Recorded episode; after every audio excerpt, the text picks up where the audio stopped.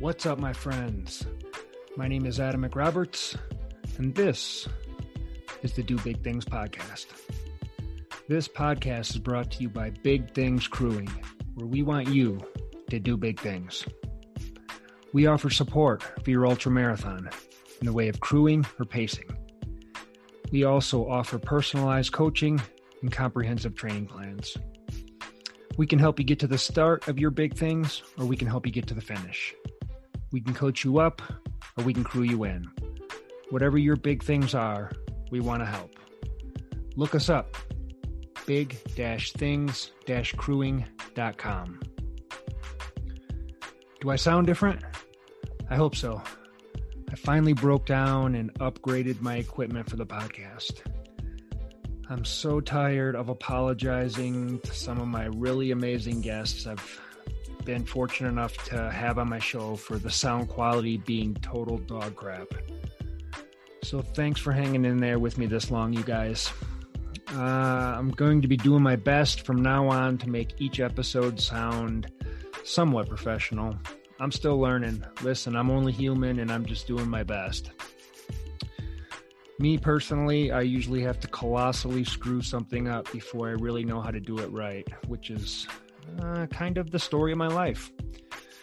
Also, from now on, my future episodes, including this one, are going to be on YouTube. So do me a solid. Head on over to my little YouTube page, Big Things Crewing, and hit subscribe. It would mean the world to me. You can leave me review on Apple Podcasts, or you can donate a buck or two to keep this podcast alive and kicking. It means so much. My guest today Dr. Rob Casserley has successfully climbed Mount Everest seven times. He owns his own company where he takes people trekking in the Everest region. He's a really fascinating guy, and I love talking with him. He has rode almost the entire Atlantic, done multiple Ironmans, among a whole host of other things. Uh, I'd like to thank my man John Denise for setting this interview up. He reached out and said, This is the man I want to hear in your podcast. Listen, you guys, I'm no Joe Rogan. During this conversation, I was just trying to keep up with him. Not only is he a highly educated doctor, but he's a mountaineer in the sense of the word that I don't fully understand. Uh, I've always felt like I was a mountaineer or maybe just an alpine runner, but truth be told, I've, I've never really been up above 14,000 some odd feet. In this case, we're talking about mountains twice that high. So hang tight. Rob Casserley is coming up right after this.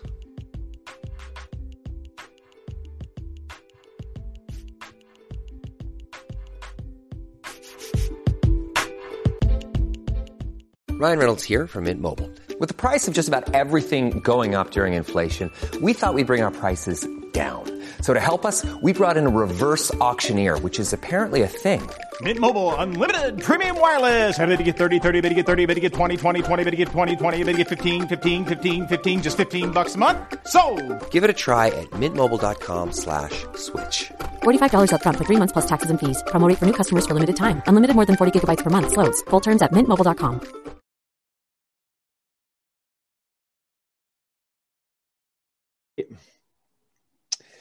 All right, sir. So thank you so much for joining the, the Do Big Things podcast. I'm super pumped to have you here. Um, introduce yourself if you don't mind. Thanks, Adam. Well, it's a great pleasure to be here. Um, I'm uh, Rob Casserley. I'm a, a, doctor from England who's found himself by chance working in uh, the French language in Quebec, the province of mm. Quebec in Canada.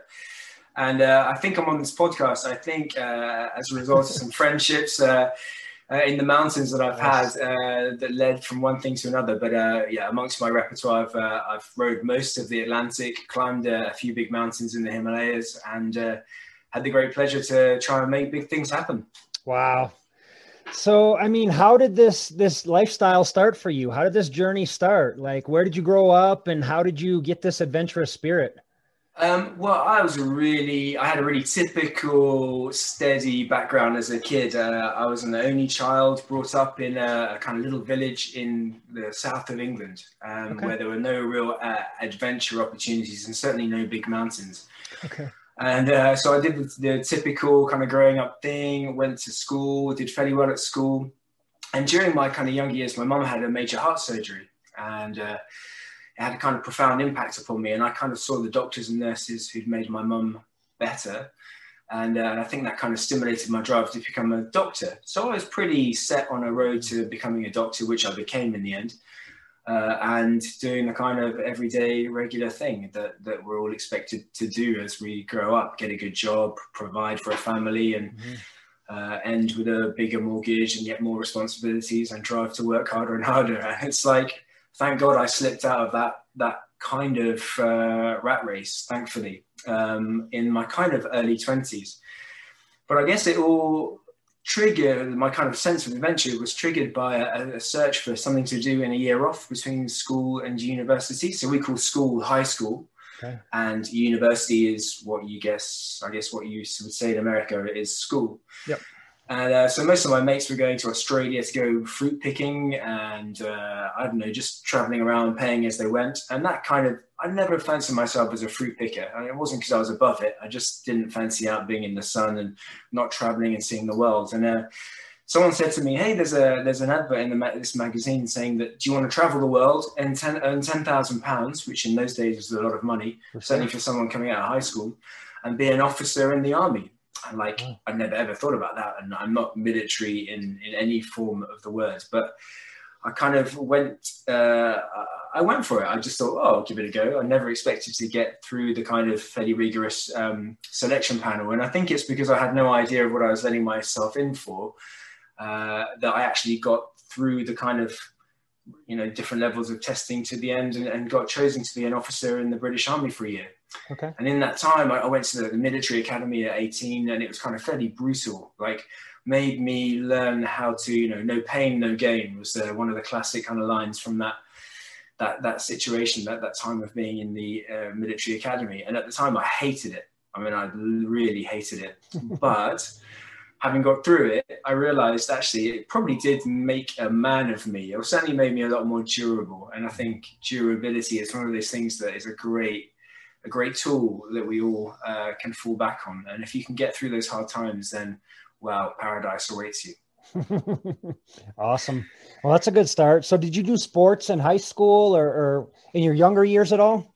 Well, yeah, here's a here's a throw out to people who are fighting, you know, less good health or obesity or a habit they wish they could kick. I was a really fat child, and ah. when I say that, I'm saying this in a kind of medically uh, uh, aware state in that saying someone's fat is not politically correct, but I was really fat. Mm. So I had a 36 inch waist, aged 11 years of age, oh. and uh, I couldn't run for toffee. And they put me in goal for soccer, uh, and I kind of filled most of it. So I was pretty good in goal. but we uh, there was a kind of a, a, school program that kids would watch when they got home from school about an inner city London school, a high school and uh, the the fat guy called Rolly was picked on mercilessly, mm. and so I decided I didn't want that uh, in my life. And so at 11, I lost uh, about 50 pounds in weight because of kind of desire for me to kind of turn things around. And uh, and I think I learned willpower at that young age as well. So falling back on your own responsibilities and with the help of my mom and my dad at the time. Um, it triggered me into becoming uh, a leaner form of my for myself, and uh, and then suddenly able to run a bit faster, throw a bit further, and uh, and then yeah, then I got really pretty good at a number of different sports um, from 12, 13 onwards. I was playing rugby at a high standard, which is a game, a much better game than American football. Although I've become more and more keen on American football. yes, uh, I agree. Uh, I agree with you. Actually, I, I, I don't want to. I, I, don't want to turn off a hold of the uh, you know the listeners by not saying I like American football. I do like American football, but yeah, rugby is a brutal, uh, violent game, uh, uh, but but excellent fun. So uh, yeah, so I, was, I suddenly became more able physically, and that helped with my kind of new sense of willpower and my durability that I found in in the army. And so uh, we climbed Mount Kenya when I was out, out uh, on a on my uh, an expedition with the army. Wow. And we were building. I was in the Royal Engineers, so I wasn't like shooting guns at many people. I was trying to build schools, airstrips, and a hospital mm-hmm. in a remote part of Kenya. And during some of the, the the downtime, we climbed Mount Kenya, and I found it really hard. The altitude. It was only the trekking peak, Point Lenana, that we did, uh, but I thought it was one of the toughest things I'd ever done. And then uh, uh, uh, one thing led to another. I got through medical school in my first year of being a doctor. Um, you realize kind of the futility of what we're doing in some ways. It's very, it's rare that you actually save somebody's life, they turn it around and they have a great time thereafter. We're often putting sticky plasters on things and pretending the kind of major social problems that we're all living with don't really exist. And you just kind of get from one day to another. I wish it were more sexy than that, but that's pretty much a, a, one of the harsher realities I learned and I think that was the uh, uh, it triggered a kind of need to have a year out. I, I wasn't on burnout, but I'd realised that you know the idea of being a doctor saving lives actually wasn't quite how I thought it really and was. How old were you at this time? So at the end of med school, I was 24. So okay. I had a year as a doctor, 25. Then I did uh, uh, I did some teaching of anatomy because I wanted to become a surgeon. I was still on track to have that typical career, and uh, and then I did a big uh, inner city uh, emergency job. And so that was just you know drug addicts um, social deprivation you know really terrible awful kind of life situations for a lot of people. And uh, that's when i realized hey i need to cut loose for a, a bit of time find out what i'm all about. And uh, i met a patient who tried to climb everest and he told me hey i did it for 8000 pounds which in those days and still is is much less money than what you'd pay for for a, typical everest trip which you hear about and he had no guides. He was climbing himself, but it just tickled oh. that idea in my, my my my mind. And I remember reading Into Thin Air, which, mm. as you dig Krakauer. deeper, Krakauer. Um, you know, I think he wrote a great book.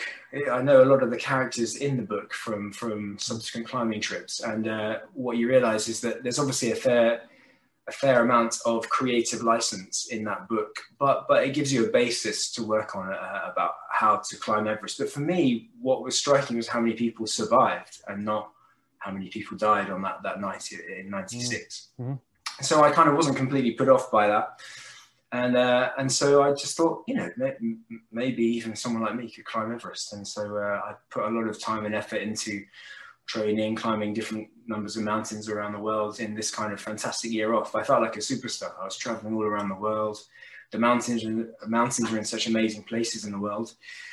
And uh, I was funding it through locum jobs, which are short-term jobs that you can take on to earn a bit more money, uh, and then it gets you from one trip to the next. That's the great thing about being a doctor. It's a great privilege to be able to uh, earn a good, good amount of money for what you're doing. It's like a, you know, you feel like you're you're earning your way when you work, but you are, you know, it's it's a way of making money to get you to the next trip. Yeah, hundred percent. Yeah, that's cool. So, on this year off, um, what kind of mountains were you climbing to train for Everest? Were you doing like the the big the big seven mountains, the great the great seven peaks, or? Yeah, so this is like 2002. Okay, so it's a long time ago. There was still not that many people who'd done the seven summits. It was still a thing. Yeah. So um, I, I, started on Elbrus, which is one of the easier mountains, and it and it, it went really well. We uh, had a great trip. We were in uh, Russia, in you know southern Russia. It was a uh, still kind of a frosty era, I think 2002, if I remember correctly. Um, and that went really well. And then we went on a trip to Denali. I joined a, a mountain nice. trip, so it's a company in a, uh, based in I think it's based in Colorado even but they um they did the trip on Denali and we didn't make the summit. And it's like one of those classic times in the mountains where you you leave so disappointed but you realize actually the reason why you're there yeah superficially it's just for the summit but actually a lot of the things I've taken from life have been when I've failed.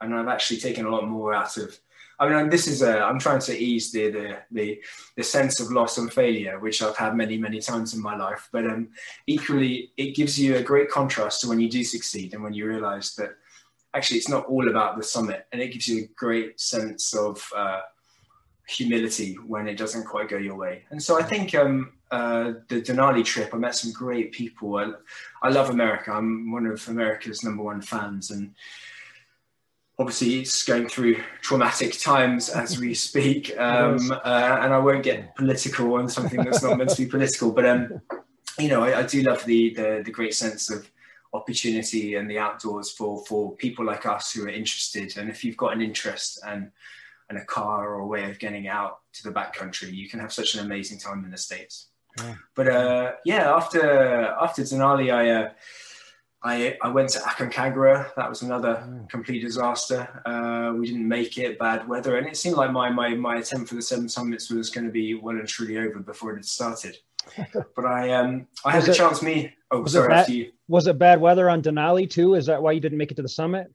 Yeah, so Denali was uh, we had seven days at uh, 14 camps. So on the typical route, uh, the West Buttress route on Denali, there are a number of set camps, and at 14,000 camp, uh, we climbed up the uh, the head wall, cached our uh, gear just below Washburn's Thumb. I think it's Washburn's Thumb. It's a long time since I've been there now. So it's it's a great place. You build, you build walls, you dig holes. It's all about survival skills. It's about you know effort, brute force, and that's kind of really good. I'm, I'm good at that. You know, durability, as I mentioned, is one of the things I I got pretty good at. I learned to sort of uh, love no pain, no gain, and. Uh, so we put all this really expensive brand new climbing gear that I've been working really hard to buy, uh, and like I'm still only in my early or my mid twenties at this point, and uh, we big, dig a big hole, come back down the mountain, and it's all about taking things progressively higher and higher up a mountain uh, on Denali. And uh, a storm comes in, and after a week, the guides say, there's no way we can go back up, so we're going down. And it's like, uh, well, excuse me, what about the gear? My down jacket's up there. I need it for the next expedition. Uh, you'll never believe it, but the year after, uh, someone found it, brought it down, and sent ah, it nice. back to us all. And that's okay. you know, you wouldn't you wouldn't get that in many parts of the world. You know, that's okay. Uh, an American trait. So fantastic. Cool. Um, but yeah, so we that was weather, uh, Aconcagua uh, weather as well. I mean, that's probably one of the closer times I've had to complete disaster. Uh, and it just shows that even on some of the safer mountains, you know, any mountain on its day, a 14,000 or a, you know, a big Himalayan peak, uh, it can be the most beautiful and straightforward ascent, or it can be a total disaster. And you just yeah. never know what's around the corner. So always go out prepared, always prepare for the worst case scenario within reason. And mm-hmm. uh, mm-hmm. yeah, you know, with a bit of good luck. Uh, uh durability, uh, yeah, we can make big things happen. For sure. That's it right there. So this just sounds like an amazing year. And I sort of had kind of a year like this. It didn't really happen to my 30s where, you know, I just had this big exploration year. And for me, all I was doing, all I was doing, quote unquote, was just climbing the 14,000 foot peaks in Colorado, just kind of living in my truck, climbing all the peaks. But yeah. this just sounds like a, um, one of those years that one would romanticize in, in a novel. Like you're traveling around the world, you're doing all these big mountains, and it's all just training for Everest, right? The whole time you knew that your your training was ramping up for this. Yeah, because I, I, uh, I, think from reading Krakauer's uh, Into Thin Air and having seen a number of different people on these trips up to that point, that when you start getting into commercial mountaineering, you realize that there's a whole range of uh, experience, capacity. Sometimes the most experienced people often aren't the best people on an expedition. So the, mm.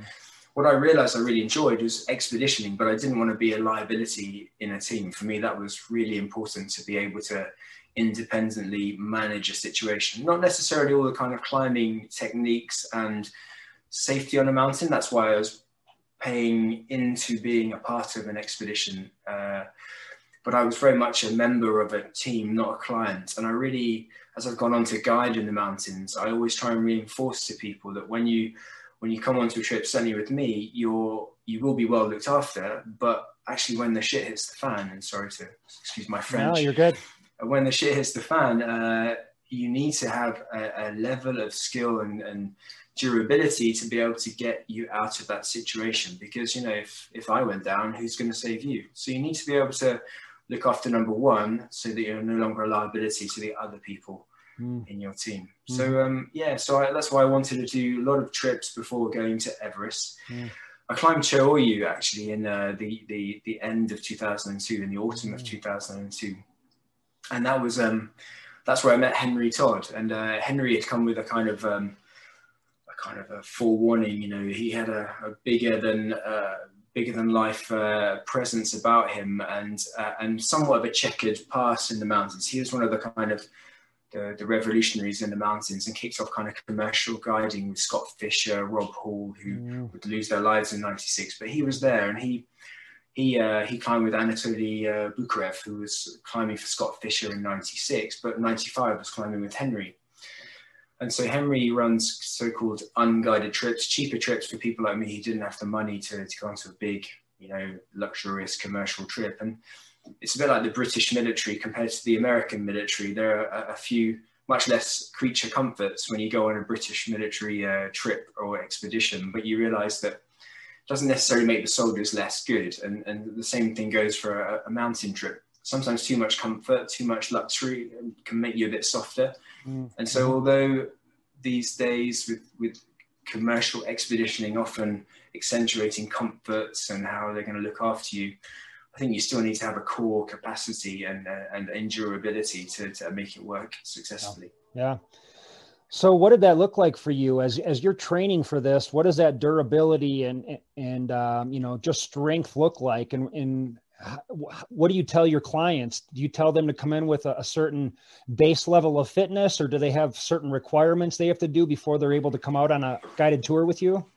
Yeah. So like when I was actively um, it's hard to say guiding because um, I don't have a, a, a, recognized guiding qualification. It's never something that I've set myself up into doing, but by default, I've been a guide on trips at high altitude. And there's a, there'll be a lot of criticism about that in the sense that what credibility does that person have uh, in that arena in terms of, you know, safety regulations and ticking all the boxes?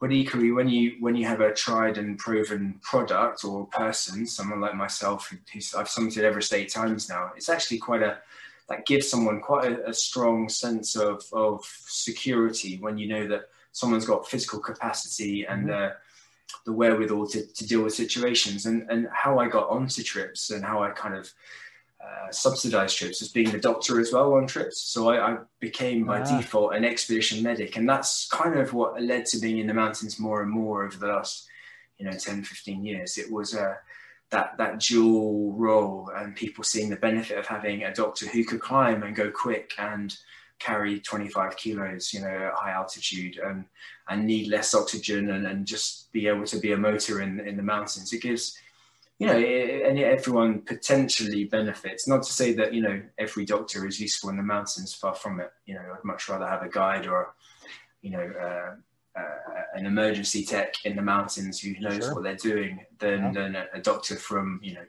mid-state New York who's never been out of his office. Uh, if you see what I mean. Yeah, yeah, hundred percent. No, that's a, a good dual benefit there. So, I mean, so you're training for this for this big event, and what was your first Everest like? I mean, I can only imagine uh, one being nervous. I mean, it must take like a couple months to actually do this thing, right?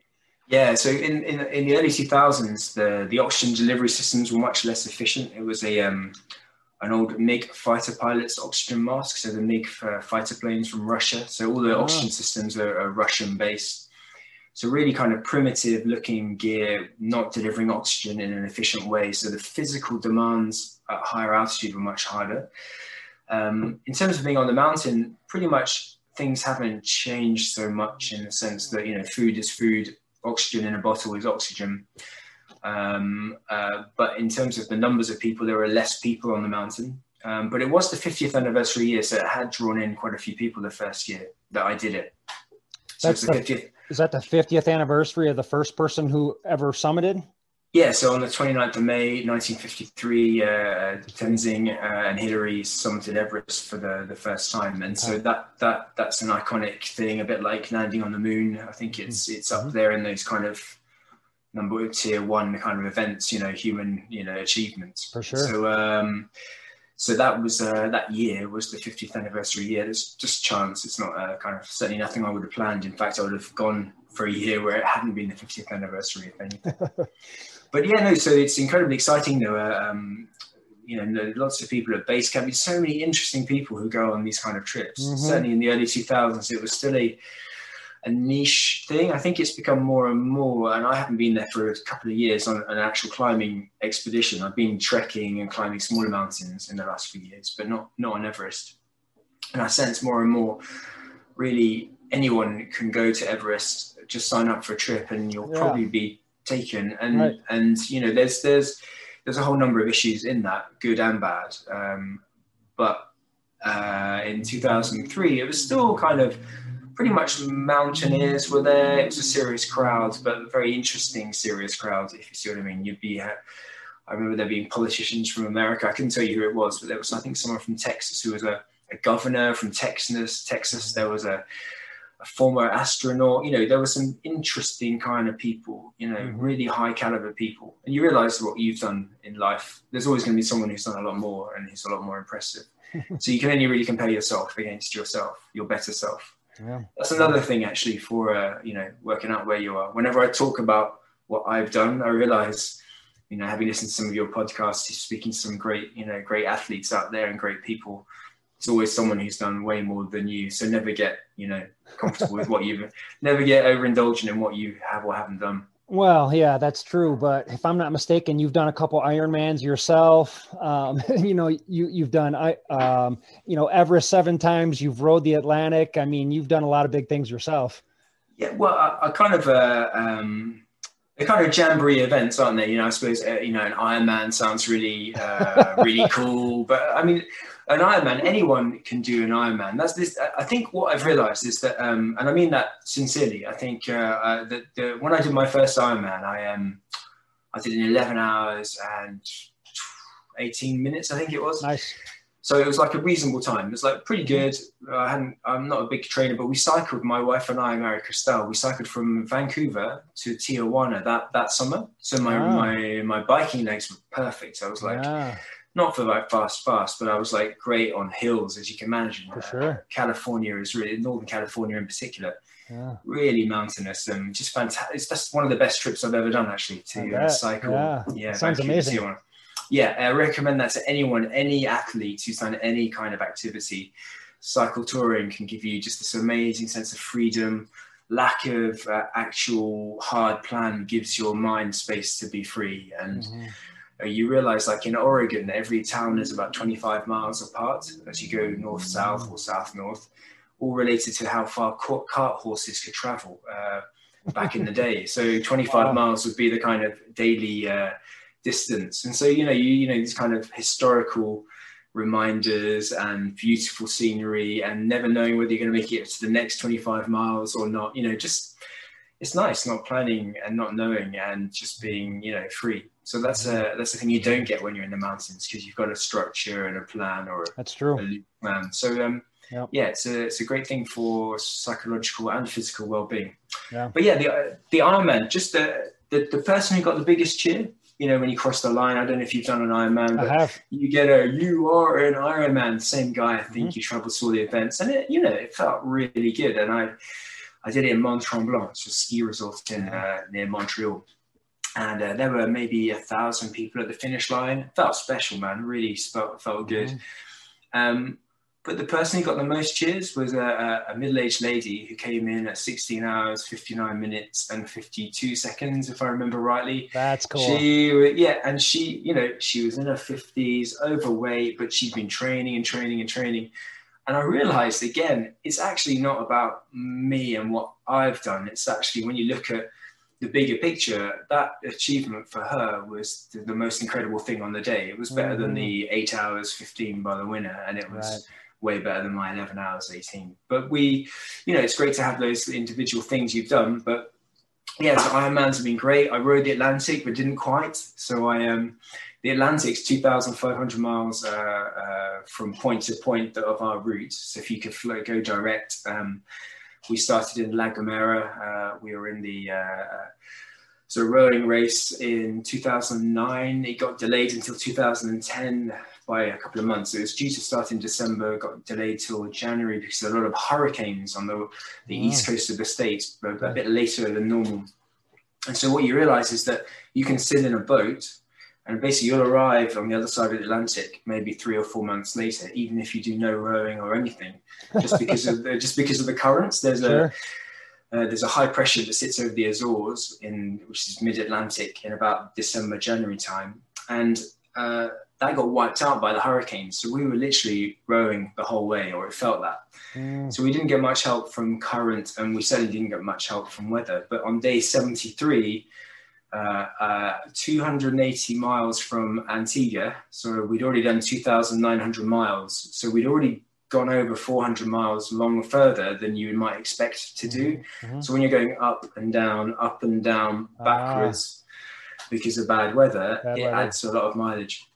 Because I had a, an Everest trip, um, so I, I, like four days later, I was flying to Nepal. What? And, uh, yeah, no, no, it was it was messed up. But like you know, how many people can say they didn't complete the Atlantic because they were picked up by boat, flown home, and then uh, on Everest, you know, a few days later. Dude, But I was. I, I was, uh, I was kind of guiding on a trip, and it, like all my failures, it sounds like there's always a reason I try and find to explain it away. But so, so the Atlantic, it was a, it was an amazing experience. Pretty tough psychologically to feel um, sometimes quite isolated, um, as you can imagine. You know, your horizon is about two miles in every direction Mhm. funny enough, the ocean changes from place to place, and I can't really explain why, but it feels and looks different. Maybe Mm. temperature, humidity. You see marine life that you, you can never imagine or wish to see at the, on the coast. You know, huge whales, dolphins. Um, You were but, with you one know, other person? when I was with one other person, Stu, Okay. and uh, Okay. you know, we, we we had a you know it was a tough time for for both of us. I think we when we started the race, neither of us were perhaps in the best place. I was in a new relationship to my now wife, and leaving for a few months at a time wasn't you know the best thing for a relationship. And I think he just lost a relationship, so we started in kind of not the best fettle, and it kind of kind of continued that way, but you know, we made it work. Uh, but it's, you know, we had water maker problems because you realize, you know, this is a great advert for uh, the green environment. You know, you're using solar power to Mm, generate uh, energy to power up your battery to have a, a water maker. And if you don't have that, you're not actually gonna you're not gonna do very well. Uh, you do have a manual water maker as a backup, but you end up sweating more than you probably generate. It's like it's a uh, so an electronic uh, water maker is a, an incredible thing. So you know it desalinates through a ceramic filter. But that was Okay. never it never went well. It was always filling up with water. This this machine that was supposed to be kept completely dry. Every day we'd find like three or four inches of water in the cabinet moving up towards all the kind of vital parts. Yeah. So it was always a it was a real it's amazing how demanding worrying about water is. Water, water everywhere, not a drop to Yeah. drink. Yeah. Yeah. Wow. Yeah, So um but yeah, so I ended up getting picked up by boat. Um Cristel, my family uh, my family had been in Antigua waiting for our arrival, which never came.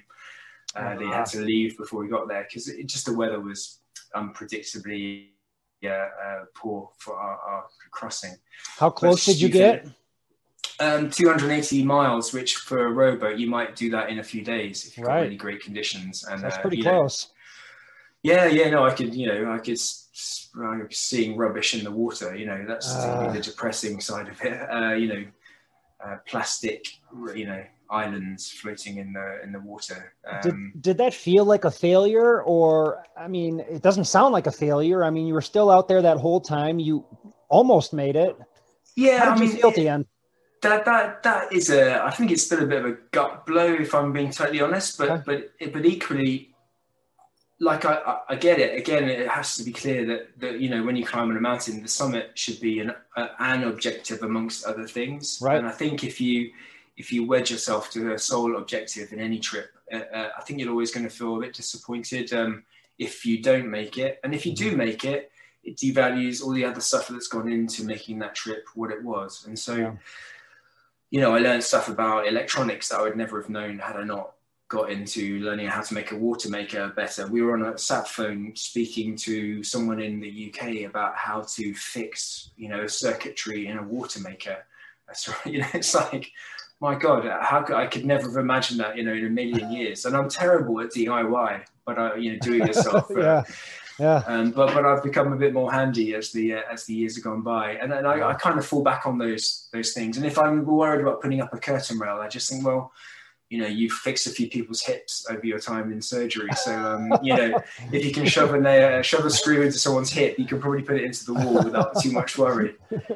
true. So like, yeah, I always try and use my my my my experiences, or my failures, or my successes to kind of guide where I'm where I'm heading. yeah yeah. Um, and, and failure is probably a harsh word. I mean you know it, it's all about the adventure you know? Um and if we're using if we're throwing around the word failure i failed on all sorts of different mountain projects and, and other things in my life so um, I, I was just curious like how you felt at the end of that Um, yeah, no uh, failure, definitely. I felt Really? washed out. I felt really de- uh, somewhat depressed by the whole mm, the whole thing. But but but as I say, in failure, you know, you, you become stronger and uh, uh, and more able to deal with adversity. You know, as you go through life. And Yeah. if it always turns out your way, which how you'd like it to happen, Yeah.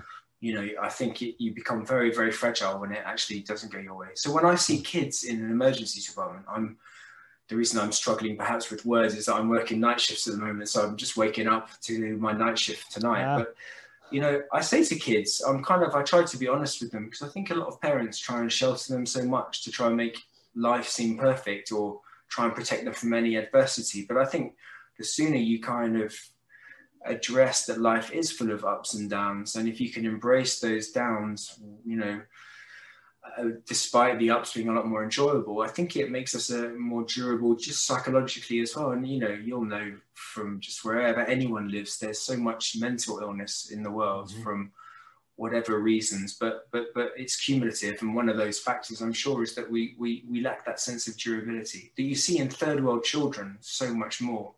You know, mm-hmm. they're left to the you know, kids in the pool are playing in yak dung and, you know, they've got snot coming out of their noses and no one's kind of rushing them to the doctor to test them for COVID. Do you know what I mean? It's like, right, right. but um, uh, we won't touch on COVID. That'll be a, that's a, that's a Pandora's box. Um, but, um, but yeah, no, so I, I think durability, it's really, it's a lot, it's a big, big thing for, for, for people to learn at a young age if they can.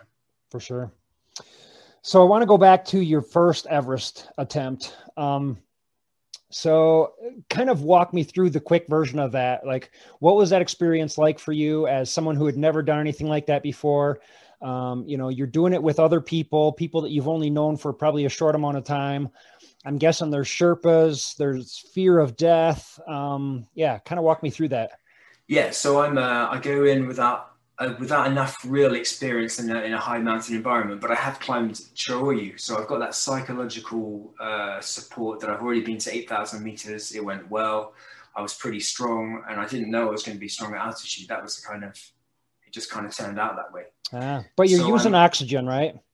Yeah, so from Camp Three, you use oxygen, so 7,300 meters, about 24,000 feet. Mhm, mhm. and that's the kind of accepted uh, uh, the accepted norm on Everest from Camp Three. Okay. But but but sadly, I think well, it's all debatable. But but more and more these days, people are using oxygen from lower on the mountain to Ah. give them a more comfortable experience. But um, I've been up to eight thousand without those, and uh, in in 2005, jumping a few years forwards, I was trying to do it without oxygen, uh, but we lost a teammate on summit night, and uh, he died, and you know, it was a shitty storm, and the whole thing went, you know, just tiny little things can suddenly become a massive thing at high altitude, and uh, This is Yeah, on your first attempt. that's on my second attempt. Okay, second attempt, okay. But the, the, yeah, the first year I had no, I hadn't even thought about not doing it with oxygen. And Sure. what you realize in this game is that um, it sounds really good talking to you right now. If I could say I'd done it without oxygen, you'd probably be more impressed than had I done it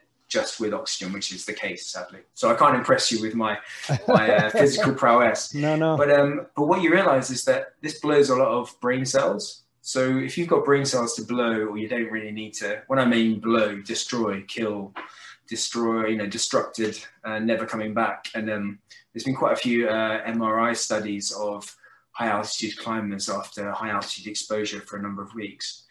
And you know, there's you know huge lacunae, which are like puddles of liquid inside the brain. There are uh, ischemic areas, all after uh, exposure to prolonged hypoxia. And that's not everyone. So some of us are more prone than others. And I've never been interested enough or worried enough to get an MRI scan after a trip. And I think I probably will keep it that way. Because I think if you see if you see the damage that you've done, you'll never you'll never likely risk your brain again. Um, but it's uh, it, sorry, it is um, uh, it's a thing I'm conscious of. And I when I was a young buck, you know, uh, in my late twenties, I was thinking, well, that doesn't matter. I've got plenty of brain cells, or Sure. I thought it did. but look how I've ended up, you know. So um, yeah, no. Sometimes the the sanest, wisest advice is caution and uh, uh, and don't throw it all to the to the the chance gods. You know, actually, you know, be be be a bit more cautious in your approach, and, and things Mm. can often work out best. Mhm. I was on jumping around. In 2006, I was in the Lhotse Couloir. I was trying to climb Lhotse, the fourth highest mountain in the world, and then Everest a few days later.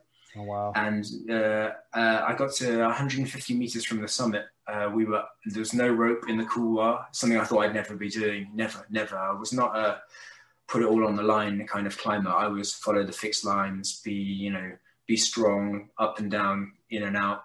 You know, thank you very Mhm. much, and thanks to the Mm-hmm. Sherpas. And by the way, Sherpas are what makes it all happen. And there's no doubt Mm. that I wouldn't be here talking to you if it had not been for my amazing Sherpa friends who who put their lives on the line, you know, on every trip, and it's just their work. You know, it's a privilege for them too, but nonetheless, it's just their job, and they're risking a lot. But uh, yeah, there I am at uh, 150 meters from the summit. I can see it, like literally. It's a very narrow, couloir. It's an amazing, epic climb, and uh, my crampon snaps off. There's a plastic. Uh, retainer over the foot of the, the front of my boot and it snaps in the cold and just falls down and we're, we're kind of potholing in deep snow. Uh, I've literally got two arms, um, well, my axe and my other Axe, arm, and yep. my so I'm in the, the snow, but the thing pops off and just starts going careering down the slope about 20 meters down. It falls into a kind of hole that we've made on the way up. Okay. I'm there, no rope, nothing. I'm like, shit, you know, but the summit's so close. My Sherpa friend, uh, Guruman, he climbs down, gets the crampon, and kind of attaches it back to my boot. And it's kind of, it's a bit like a tooth that's wobbling in your, your mouth before you lose it, you know, as a kid. And uh, I phoned Henry, by well, I radioed Henry. And it, I said, Henry, you know, there's been a problem. We were the last ones, uh, my other two teammates had turned around. And I said, Henry, you know, this is the way it is. I'm really close to the summit. I think, okay, I can definitely do it physically. There's no problem. Coming down might be, I don't know. What do you think? You know, I wanted him to say carry on. Uh, uh, Well, coming and- down is the biggest worry, right? Yeah, yeah. And coming down anyway without any rope before, it was only a section of maybe 100 meters up and down, but it was still something that I thought I would never. You know, you know, like I've climbed really big mountains and been in risky situations, but even now I have a healthy sense of exposure. You know, uh, you know, if you're, you can walk along a pavement or a sidewalk without any thought of falling off. You know, it's only a you know two feet wide, but you know you're not going to fall off. But when you're on a small, you know, ledge and it may be a foot or two feet wide, that you could walk down the, the, the main street in any city in America and you would never fall off. But it's amazing the mind games that get played when you're uh, Yeah. suddenly in a situation, uh, you know, freezing cold, the wind suddenly picks up and you're, you know, you're, you're down the hood. It's being buffeted by the wind. You've got a mask on, you know, the old hypoxic uh, anxiety kicks in and Yes. paranoia. You know, it doesn't take much to set off the the, the mind games. Um, but Henry said to me, Rob, I hear what you're saying. I think the summit's in your grasp, but better to be a live lamb than a dead lion. Uh, So, uh, you know, Ah. better to be a live lamb than a dead lion. And of course, we all think we're the lions, but actually, yeah, maybe there's something in that. So, you know, I came down, I summited Everest uh, five days later. So I did two 8,000s in very short space of time. Uh, I remember I got down, we ate loads of uh, chocolate brownies, I think it was, something like that. Just a load of uh, massive pile. And the next day I went back up and uh, yeah, within a few days I was on the summit of Everest in a beautiful blue sky day, just our team on the summit, five Wow. people, four people. Uh, Wow. It was incredible. Wow. Wow. What an adventure. So you're like the king of adversity. I mean, you, you make it almost all the way to the top and then you have to turn around, come back down, and then you just suck it up and you go right back up the next day. That's, Yeah, that's that's a that's a psychological hit. When I've uh, I've done Everest uh, eight times, and two of those years have been double summits. So um, Wow. so I was in the first group of Westerners to climb Everest twice in a a, a season. As it turned out, it was a Ah, week. Wow. So um, and so I, in 2000 for 2007, I was asked to join Kenton Kenton Cool, who's a, a relatively famous British climber um, who and a great friend. Uh, he said, you know, would you mind coming out and joining me on a trip to help get some people who are you know I'm climbing with? I've got five people. It's too many for just me. And I was like, wow, you know, amazing. I'm getting paid to go to Everest. Mhm. This is I was just a, you know I was a hobby climber, and now I'm suddenly Dream come true. uh, yeah, and I always said I was a high altitude T boy. But like, you know, you realize that having been there before, it gives you a, it does give you credibility. And by then I climbed up to the summit twice. And in 2006, my second summit, um, there weren't that many Westerners who'd done double, you know, two summits in total. Right. So in 2007 comes by, we have illness in our team. So the first group ends up being just two people, gets to the summit, come back down. But the three who are ill, they kind of want to go, so they still want to go up and they're getting ready to go up or feel well enough to go up, as it turns out, and exactly seven days later. So um, Kenton said, you know, do you think you can? And I was like, I was like, well, if he thinks he can, I definitely will make sure that I can. You know, I was in that, you know. But uh, you realize, you know, you see your first team leaving to go home. You know, you see them off. You, yeah. you, we've just got down. We we summited the first summit and we got back to the South Col that same night. And the next day, normally people go from the South Col to Camp 2, so from uh, like 26,000 feet to around 21,000 feet. Okay. And we decided that we would uh, go all the way to base camp. So you don't normally get people going from 8,000 down to 5,000 in a day on Everest. But yeah. we did that. We had a day of rest and then we were back up again the next day. Mm. And that's quite a physically, it was demanding, but more so psycholog- psychologically, it was kind of tough to go back up to Camp Three, have a shitty night, you know, sleeping mm-hmm. at seven thousand three hundred meters. But in that whole trip, you know, I've been up and down three or four times to seven thousand three hundred, so it was like a new a new normal. So it was um it was good, man. It was really great, and um you know to be part of uh, it was Willie Benegas. He did it with one of his team uh, teammates and uh, Kenton and then myself. I was the third one on the day to do it. Uh, you know, you know, historically great to be a Westerner doing something for the first time, but Sherpas has been doing this for, for many many years. So it's it's really nothing in the scheme of things, but but it's something. And then that that kind of that really made me think. Actually, I've got something in terms of the juice at high altitude. So I definitely have a, you know, this is not a kind of thing I've trained for. It's not something that you know, maybe it's been gifted. I don't know. I don't really? mean that in a kind of jokey sense, but I've got a good physiology, definitely. You know, I'm a, I can gain weight, I can lose weight, but I, you know, I'm psychologically strong and something about attitude. Uh, uh, as I say to my, my good friend Ang Nuru, a very strong Sherpa who I've climbed with many times, the higher we go, the stronger we get. And of course, mm. we're not mm. getting stronger, but comparatively, we seem to be drawing away from, you know, uh, most other people. Other people. Okay. There are there are other Western climbers who are probably, I'm sure, stronger than me, but there are, you know, I'm I'm in a category of of, of Western climber for one reason or another that seems to do pretty well at altitude and not be too affected. What do you can can you attribute that to anything? I mean, does that go back to your days in the military, or where, where does that come, or is it just who knows? I think it. Uh, I think physiology is something that you you. I think a bit like training for endurance. You can train to have uh, tolerance to, you know, the the bonk that people have in long distance running. I think you can train your body to, if you look at the science of it, start metabolizing fat at a higher mm. rate, so you can mm-hmm. actually generate energy from stores that you have already, and I've got plenty of fat stores. You know, it's like sure, so that's the when we uh, well, we do, we certainly have more for everyone has more fat stores than glucose in the liver and striated muscle. You know, you exhaust that, then you're you're in that kind of bonk phase.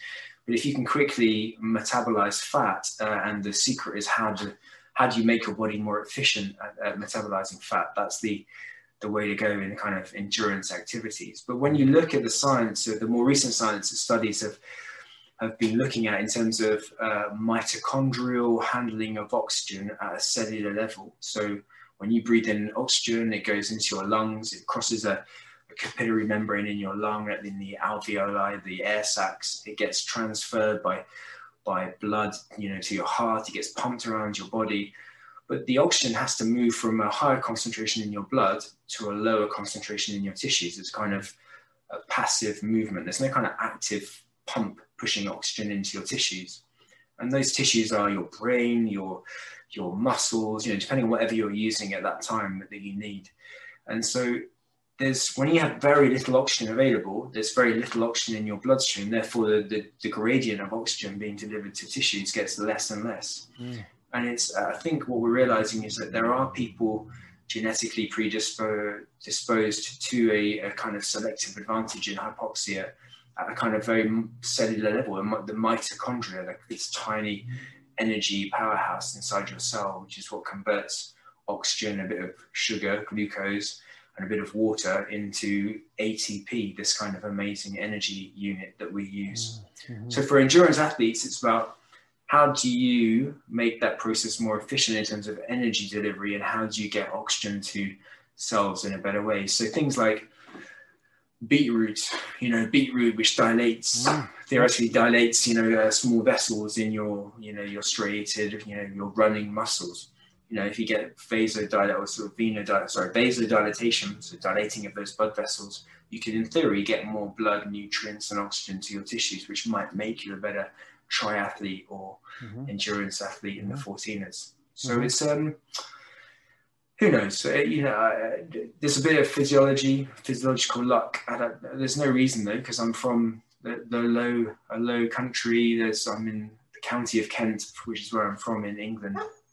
It's all at sea level, so there's no, uh, I have no, um, no adaptive reason for being good at altitude. But I think again, I always say to people, uh, mountains are about you know 90% psychology.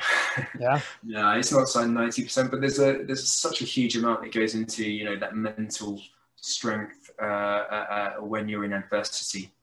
Um, you can't ignore the signs of high altitude illness, and I'm, i guess that is luck or physiology, yeah. but good preparation as well. But uh, uh, I think once you're at that high altitude, you just need to to to play the mind games and, and deal with a situation that's tough to take, and that mm-hmm. that gives you such a benefit there on yeah. in. Yeah, yeah. So it's like it's like getting over that that extreme bonk just over and over and over again. Yeah. So are you uh, adapting your diet before these big adventures as well? Are you trying to become fat adapted or changing anything differently? Well, I think uh, the answer to that is no. But in retrospect, we've been looking more and more at the science of uh, adaptation and how you you you increase your chances. Because in mountaineering senses, nutrition has been so badly uh, looked at in the sense of how do you give someone at 8,000 meters a fighting chance of doing their best on summit day? Mm-hmm. That's never been a kind of, it's always been about getting the oxygen muscle there, the tent there, the Sherpas there, the rope sure. there, just yeah. getting the guy or girl there in time to have their summit attempt. Food and uh, uh, hydration. Hydration's been a kind of thing, you know. Certainly, we know that dehydration can be a trigger for high altitude illness, or certainly can, or certainly it can mimic uh, high altitude illness. So you'd never kind of want to set off with a really stomping headache in case that was actually cerebral edema on its way. Mm-hmm. You so you, so dehydration can give you a stonking headache. So it's best to just avoid dehydration. And certainly being well hydrated helps to deal with altitude illnesses. But um, yeah, nutrition wise, what you know, we would be uh, we just have boiled in the bag food, so it's easy yeah. to clean up the pan. Right. And you can either drink the water thereafter, but there's not actually that many calories in those those boil in the bag foods. It's like three, yeah, more and more you can get like a two man serving uh, or two person serving, excuse me, and uh, you might get six or seven hundred calories. But if you think about your day, it's uh, my first ever summit was 21 hours long. Mm. I didn't eat anything. My two gel bars froze in my kind of down suit and uh, I, my water bottle, which I, funny enough, I was trying to keep it hot. So I'd, I put it in a neoprene covering. This is what you learn, you know. So I then put that inside my down jacket and that froze inside my down jacket. had I had I taken the neoprene thing off and just put the hot water bottle inside, it would have one kept me warm because I got cold as well, uh, uh, and it wouldn't have frozen because my body heat would have kept it at least liquid so those are just simple things you learn from from experience. Um, but yeah, no, I've come a long way. So I'm constantly drinking, eating, and, and, you see loads of people ignoring just basic needs in a high altitude scenario. You've got a mask on, goggles. People don't want to mm-hmm. stop because they feel they're gonna, I don't know, get left behind. Yeah, you know, you're not going to get left behind. But mm-hmm. it's uh, yeah, highly underestimated part of it. And I think the research and a drive to improve mountaineering nutrition. Uh, would help both runners or climbers in that high altitude environment. But like doing the 14, you know, um, doing the Nolans or doing any kind of challenge in the in the, the you know in Colorado, that's clearly going to depend a lot on nutrition, and that's a major focus for you know um, for people who are trying to attempt such great events that I've been listening to. Is it, is it Eric Lewis uh, two weeks ago? Uh, Eric Lee. Lee, excuse me. Eric Lee. But just listening to him, you know, between mountains, he's like feeding and massaging Mm-hmm. and like doing everything he can just to maintain, you know, maintain uh, that capacity to go on to the next stage. So, so that it's already a much more advanced stage than mountaineering, which so little has gone into Yeah. increasing performance. So you're just trying to get the most efficient food up to these camps, um, the easiest food to cook, which is just Yeah. you know, I don't know what is it like rice, beans, just super simple foods, carbohydrates mainly. Yeah, so so like most uh, most Western people will end up taking boil in the bag food. Uh, cheese is a great one. Salami, Ah. another great thing. You know, Okay. but sometimes you know appetite's really suppressed by hypoxia. Ah, yep. So uh, there's this you see people just they don't feel hungry, so they don't eat. And I'd be like, you just can't do that. You have to eat. You have to get calories in. Otherwise, how can you expect your your body to perform with nothing in it? And Mhm. this is why a lot of uh, people do badly at altitude. Is that they I think it's a bit of self maintenance, and I think you just have to push through that kind of lack of lack, uh, lack of hunger. And I appreciate, you know, when you're feeling crap and you don't want to eat, um, the last thing you're gonna actively try and do is eat a big meal when someone's telling you to do it. So it's more than just me telling someone to eat, but you can get the, you know, you can encourage someone, and a bit of encouragement, they tend to get going, and then suddenly you see them, you know, improving their chances in front of you. It's quite, it's very satisfying that. Okay. But the, the Sherps, they um, they're cooking rice. They they really aren't changing their diet. Rice. Uh, sometimes they take a bit of meat, and uh, they have um, they're six or seven in a three man tent. You've got like Westerners freezing their balls off, two people in a tent. Yeah. You know, and you've got the Sherpas all sitting upright. They're not laying down to sleep. We all think we need to lay down to sleep, but most people aren't sleeping because it's so uncomfortable. The the cold, the hypoxia, the just the whole psychological stress of going for a summit attempt. Mhm. The Sherps are laughing, joking, five of them sitting around a big fire in the middle of the tent, things you'd never do because you might burn the tent down. But but they they clearly they, it's not their first rodeo. They know exactly how it's going to go. Yeah.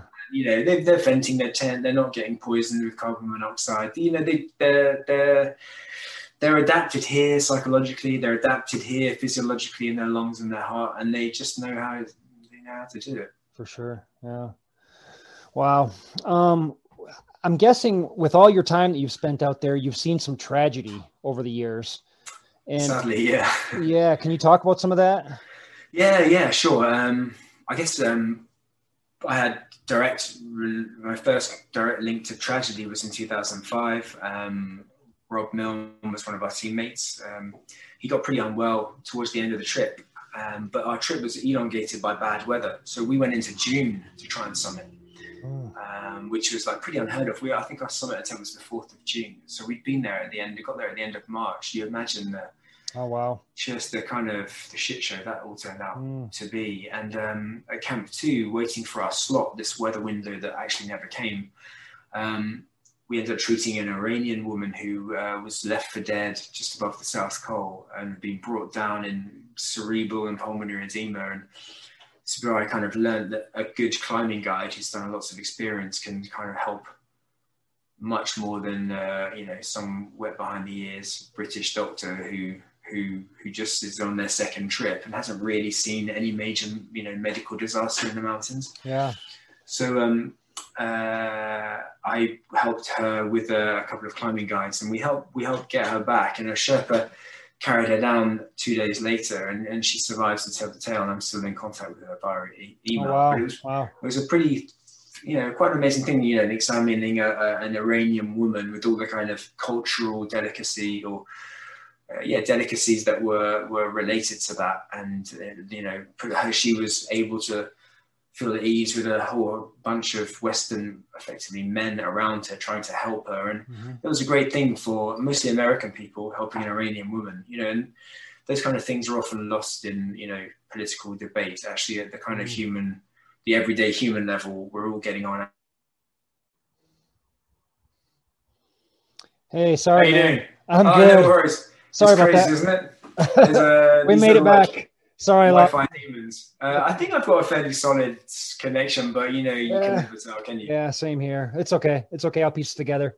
Yeah, uh, sorry about that. So I think, Okay. um, yeah, so Rob, I think we were just talking about Rob and uh, going up to um, going up to from Camp Two to the, the, the South Col, he got slower and slower, and uh, none of us we were, we had no guide. We were uh, a team of eight or nine climbers, and we were kind of in it just for ourselves. Kind of the worst aspect of commercial climbing in some ways. You know, you're not already friends. You turn up, you meet new mm-hmm. people, and and so we were just like moving ahead and, and thinking about you know the, the summit the next day. And we get to the South Col, and Rob um, Rob sharing a tent with somebody else uh, who's a good friend, and he was my good friend Mike. He, he's no no medic, but he was doing some video footage and somewhat ironic in some ways. He says, you know, geez, Rob, you know, you look like you look you look like you're dead. You know, he's got a British sense of sarcastic humour.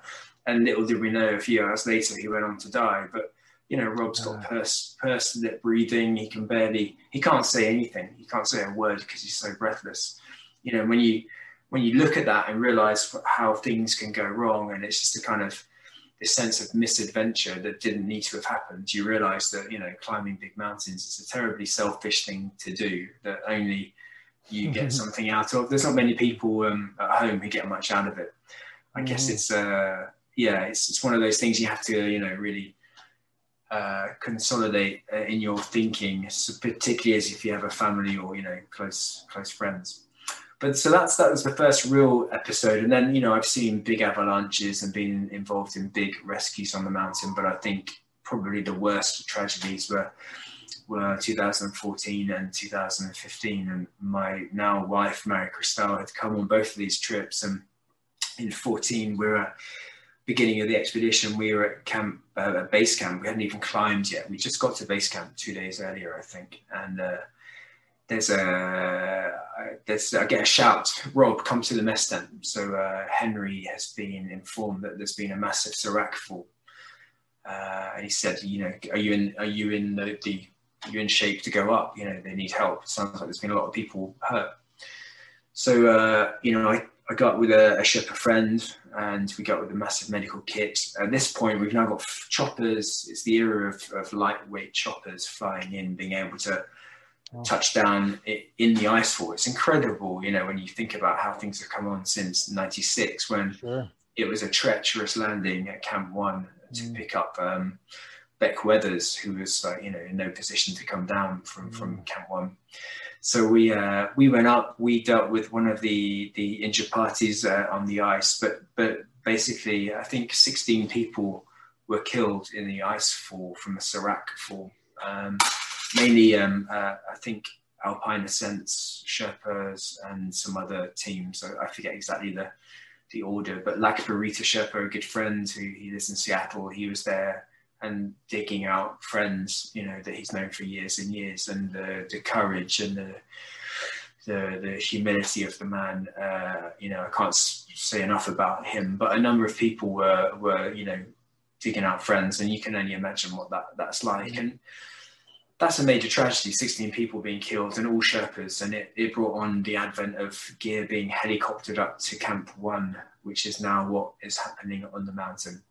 Instead of Sherpas going many, many, many times through the icefall with logistical gear that they don't really and shouldn't be putting their life at risk to do. Mm-hmm. So it's a, a, dangerous place, the, the Khumbu icefall, and um, very unstable higher up. Uh, and, you know, to get hit from above is a a thing you've never really, you know, accounted for. So, so the route does go under the west shoulder of Everest, which is this huge kind of triangular face of rock uh, with, you know, hanging ice seracs uh, uh, on top. And um, yeah, these 16 people were, were killed, and it led to a huge political kind of fallout. Um, the Sherpas basically went on strike, um, uh, and rightly so didn't really feel like climbing uh, again that season.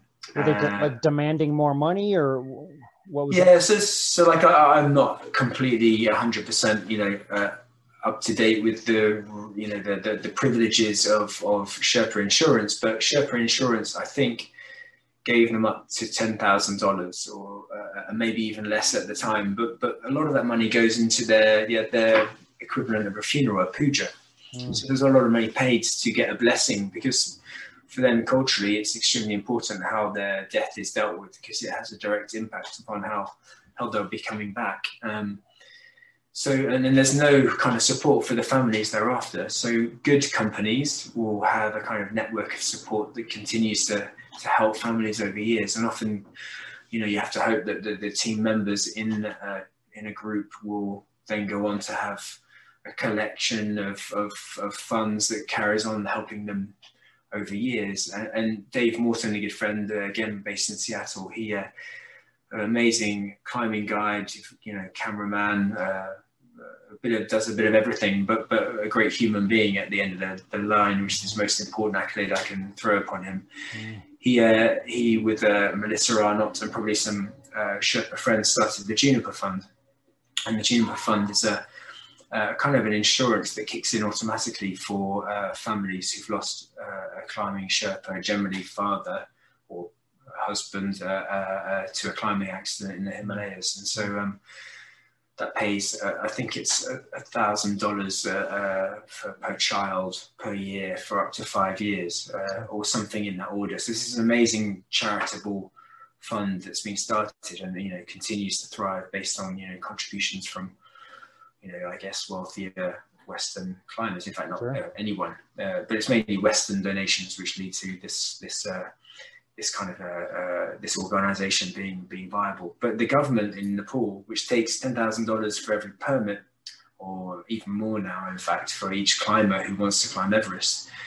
Uh, so they're getting huge revenue streams from Western climbers. It, it was considered, and, and, I would argue it is it is the case. They're not putting enough back into the region from that huge kick, financial kick from having Everest as their, you know, one of their major uh, tourist drivers, but also major fund makers. You know, there's a huge amount of money coming into the Kathmandu government, but not really being the ripple effects not really being touched by the people in terms of the governmental uh, money being taken for climbing Everest. Mm. Of course, the region benefits just from having tourists there, so tea houses and you know people selling souvenirs, you know, that's all kind of blossoming or was until COVID. But I mean, those kind of things have, have really, yeah, really been successful in the Khumbu. But but yeah, from a governmental support point of view, there's there's there's nothing. So um, yeah, so this, the expedition effectively got called off. Um, you know, having to deal with you know 16 dead bodies coming out of the ice uh, was awful. Um, Marie Christelle, my wife, she's a cardiologist, and she um, we were actually trying to do some science projects on the mountain. So we we had a uh, uh, like a small portable uh, ECG machine, an EKG uh, in in American, and um, you know the great adage about hypothermia is that you're not dead until you're warm and dead. So if you're freezing cold, you know even if you've got no pulse, you shouldn't really be making any calls on ah. on uh, status uh, unless it's clear. But but you know most of these deaths were traumatic, and so you know sadly the the EKG machine to, to try and establish some electrical activity uh, uh, wasn't really necessary. Mm. So that was uh, 14. And then we went back in 15 uh, thinking, well, you know, we've had our bad luck here. And like I, you know, 2005 was the one year where I didn't summit. I summited three, six, double summit in seven. Uh, uh, yeah, 2008, I summited. 2010, I double summit. Uh, the only year I hadn't summited was, uh, sorry, 2012 as well. The only year I hadn't summited was 2005. So to have this big, you know, I was on a good success rate, very good success rate. So to have 2014 come along uh, selfishly was a kind of no opportunity to climb. Tragic for us. This is awful. Actually, you know, 16 people have just been killed. We need to get a sense of reality and mm-hmm. suck it up. And, and we did. And uh, we went back with good faith, in good faith to have a. That's where we met John Dines, um, who yes. I think uh, okay. is linked to him. Yep, good buddy so John, Yeah, so John, uh, John and Jennifer came out. They climbed uh, uh, Lobuche East, uh, Island Peak. They, you know, they they they integrated and assimilated into the area amazingly well, as you would imagine, and. Um, you know, lifelong friendships with Tundu, who were going to be killed in a few years after their, their first meeting with him. But mm that year there was a massive earthquake, and so earthquake, we're yeah. we're we're at Camp One, and um, we're uh, we just arrived, and I'm collecting ice stacks for people to to start brewing to get hydrated. You know, I'm always trying to think about don't sleep, do nothing, get yourself brewing, get yourself drinking. So you're going to prevent that dehydration headache. Mm-hmm. So I don't have to send you down with what might be an altitude headache later on. And then um, I'm, uh, I'm literally, I'm standing up outside my tent, just looking around. It's kind of cloudy in the Western Cwm. It's a beautiful place. It's a stunning place. You're in between uh, Nuptse, maybe the 16th or 17th highest mountain in the world, the west shoulder of Everest. You're looking at Lhotse. You can just catch the summit uh, in the distance.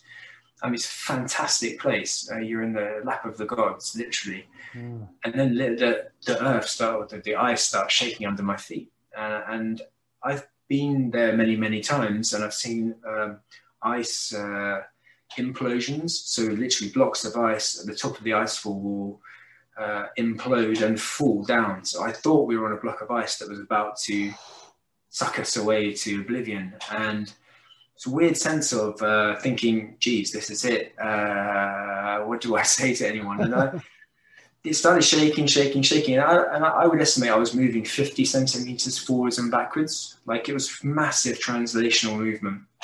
And everyone's starting to scream in the tents, what is it? What is it? And I just remember in 2005, we had a massive uh, uh, avalanche from the west shoulder of Everest. And I thought, shit, it's avalanche, mm. or we're going to definitely have an avalanche. Uh, mm.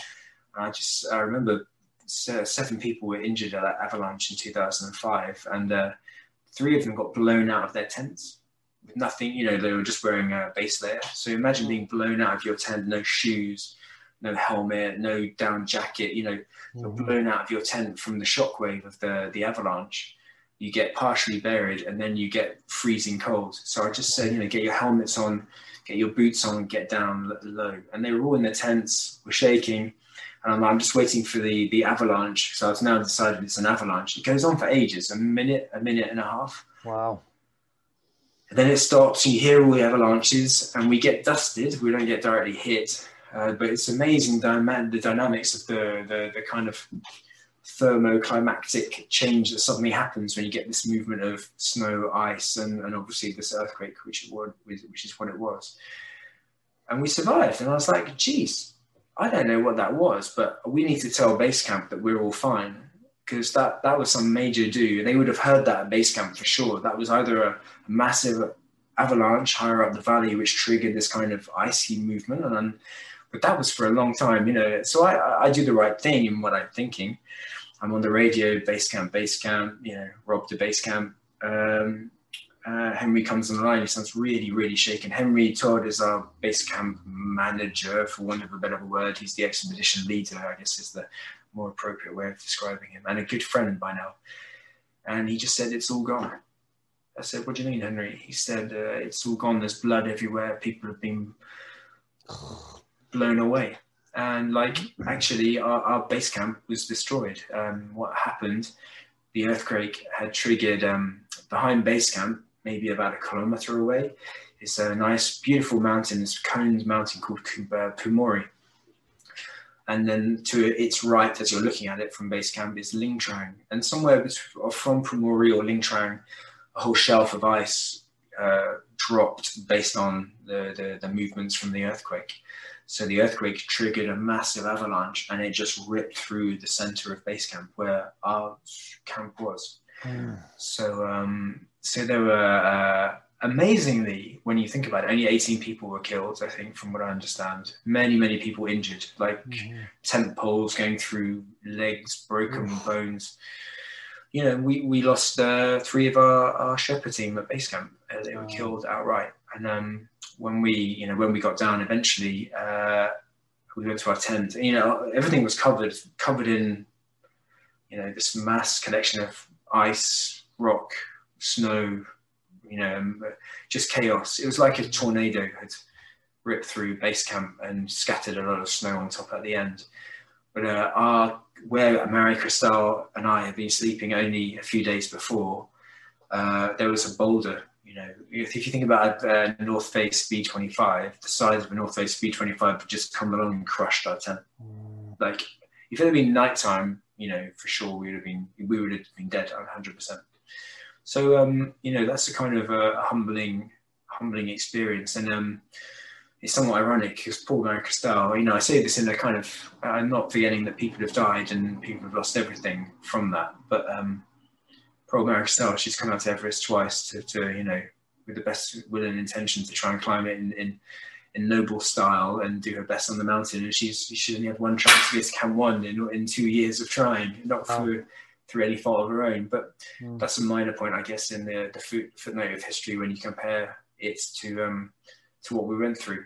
But that that kind of just triggered a an even uh, more significant part of our lives, I suppose, which is trying to give something back. And so we um we wanted to do something good by one of the the uh, one of our team members who died. Um, Kumar, he comes from a very impoverished village way down the valley, and we knew that he had four children. And I'd climbed with, I hadn't climbed with him. He was more of a, a cook cook member, so he was like you know making water, feeding us, always smiling. He was known as, you know, Smiler. And uh, but Kumar, he left four children, a wife, and uh, Mary Christelle was quite forceful in that she wanted to support uh, uh, one of his daughters. He had two boys and two daughters, and it's always the boys who get um, perhaps advantaged more than, than the daughters in sense of education. Mm.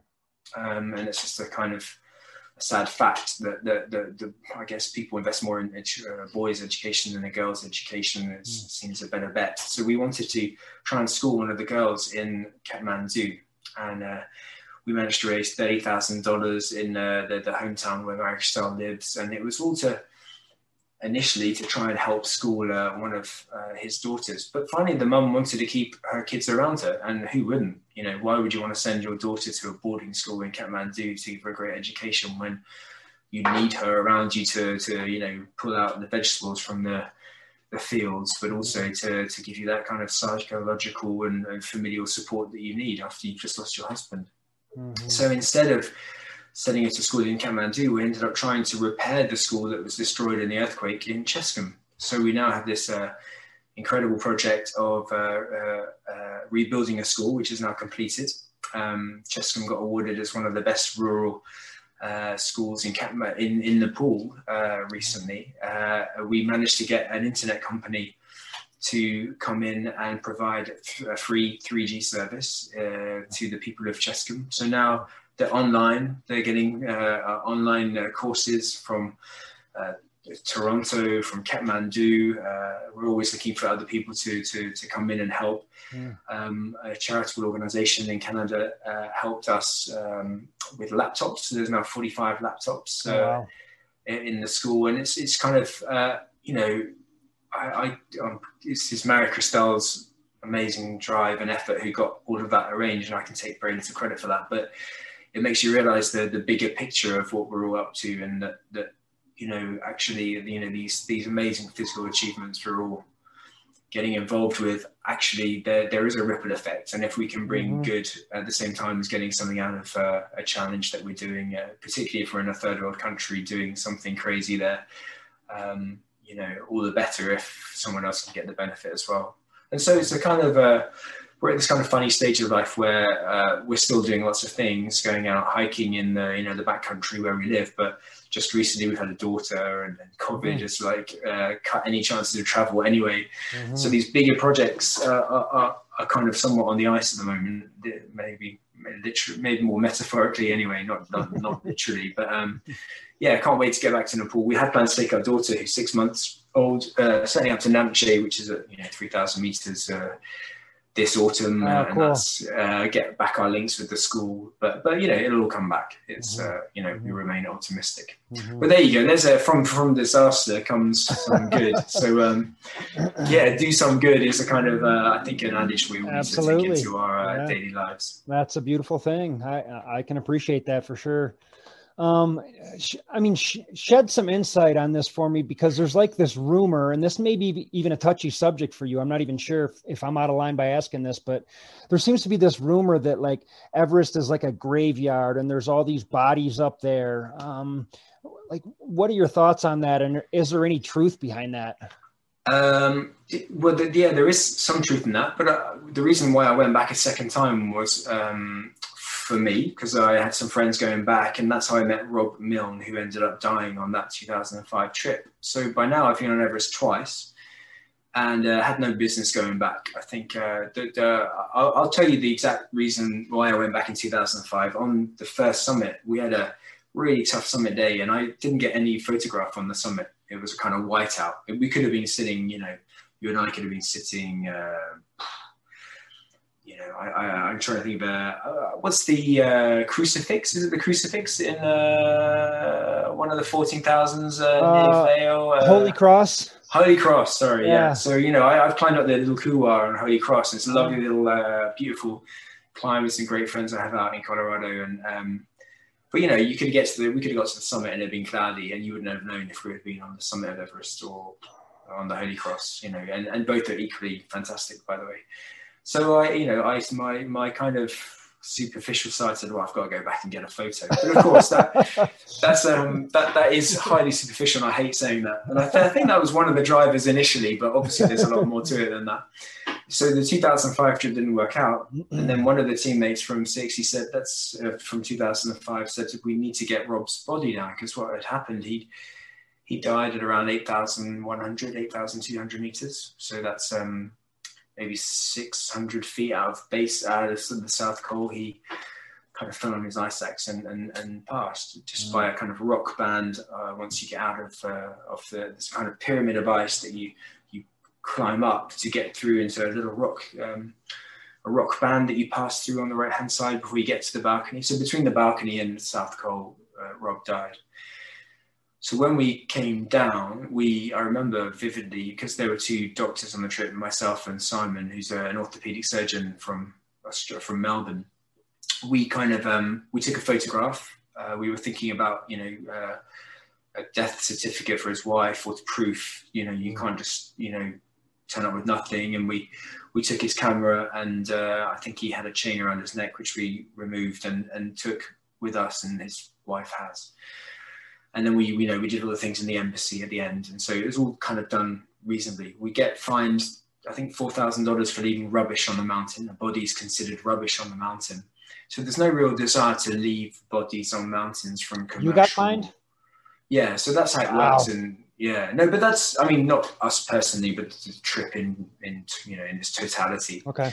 So ultimately it's a, it's a, it's a net loss to the to the owner of the expedition. But that's you know I think uh, when someone's died, you don't really give it a toss. You just, you know, suck it up. Mm-hmm. It's a kind of crazy regulation that, that has no business being mm-hmm. being used, but they consider that as rubbish. So um, the next year, uh, someone said, you know, I want to go back uh, to get his body down. And it sounds like a really noble, vainglorious thing to do to try and get a human body down from Everest. And what I can say is that in the pursuit of trying to save someone who's almost dead or bringing down the body of someone who is dead, you risk many lives to do that. And that takes a big, it's mainly Sherpas. There's not many Western people who go up and risk their lives to bring a dead body down. And certainly if it's a living body, there might be a, a Westerner overseeing it. But physiologically, most, most Western people on their first trip up Everest don't have the, the, the, the, the punch to be able to push through, carry a human body down. And a dead human body is not an easy thing to mm-hmm. get down. Uh, rock ledges, ice cliffs, um, uh, without endangering yourself. And it probably takes about seven to eight people at that altitude to mm. actually mount a rescue. Mm. So we're like a, I was like, I, I, kind of said, yeah, yeah, no, I'd like to, you know, yeah, of course, I'd love to do that. And uh, 2005 was a very dry year, so his body was very much visual. But 2006, 2007, there was so much snow that you know his body was invisible. So it changes with the seasons, whether you see mm. or don't see bodies. Mm. One thing. Uh, I saw him in 2008. sat down next to him. I was blown away to see him. Uh, I couldn't believe that actually, you know, there was my you know teammate from three years before. Um, so that was a bit, you know, I should say I'm not a very emotional person. I don't know, maybe I've become emotionally blunted over the years because of you know things that have happened. But I do remember shedding a tear, and uh, he, he didn't actually express any interest. You know, he was one of these kind of he was doing it for himself, and you know he was selfish in that kind of climbing mentality where you're trying to get the objective done. And uh, uh, I don't think he, you know, it's easy for me to say now, but I don't think he would have wanted to, to have been brought down necessarily. I don't think he would have wanted to have been a spectacle on a mountain, been written about by people maybe criticizing commercial climbing. But yeah, no, there are dead bodies. I don't think there's bodies scattered everywhere. That's a bit of a loose way of describing it. Uh, uh, but I think people who are willing to write and talk about it in a kind of more sensational way perhaps have lost the.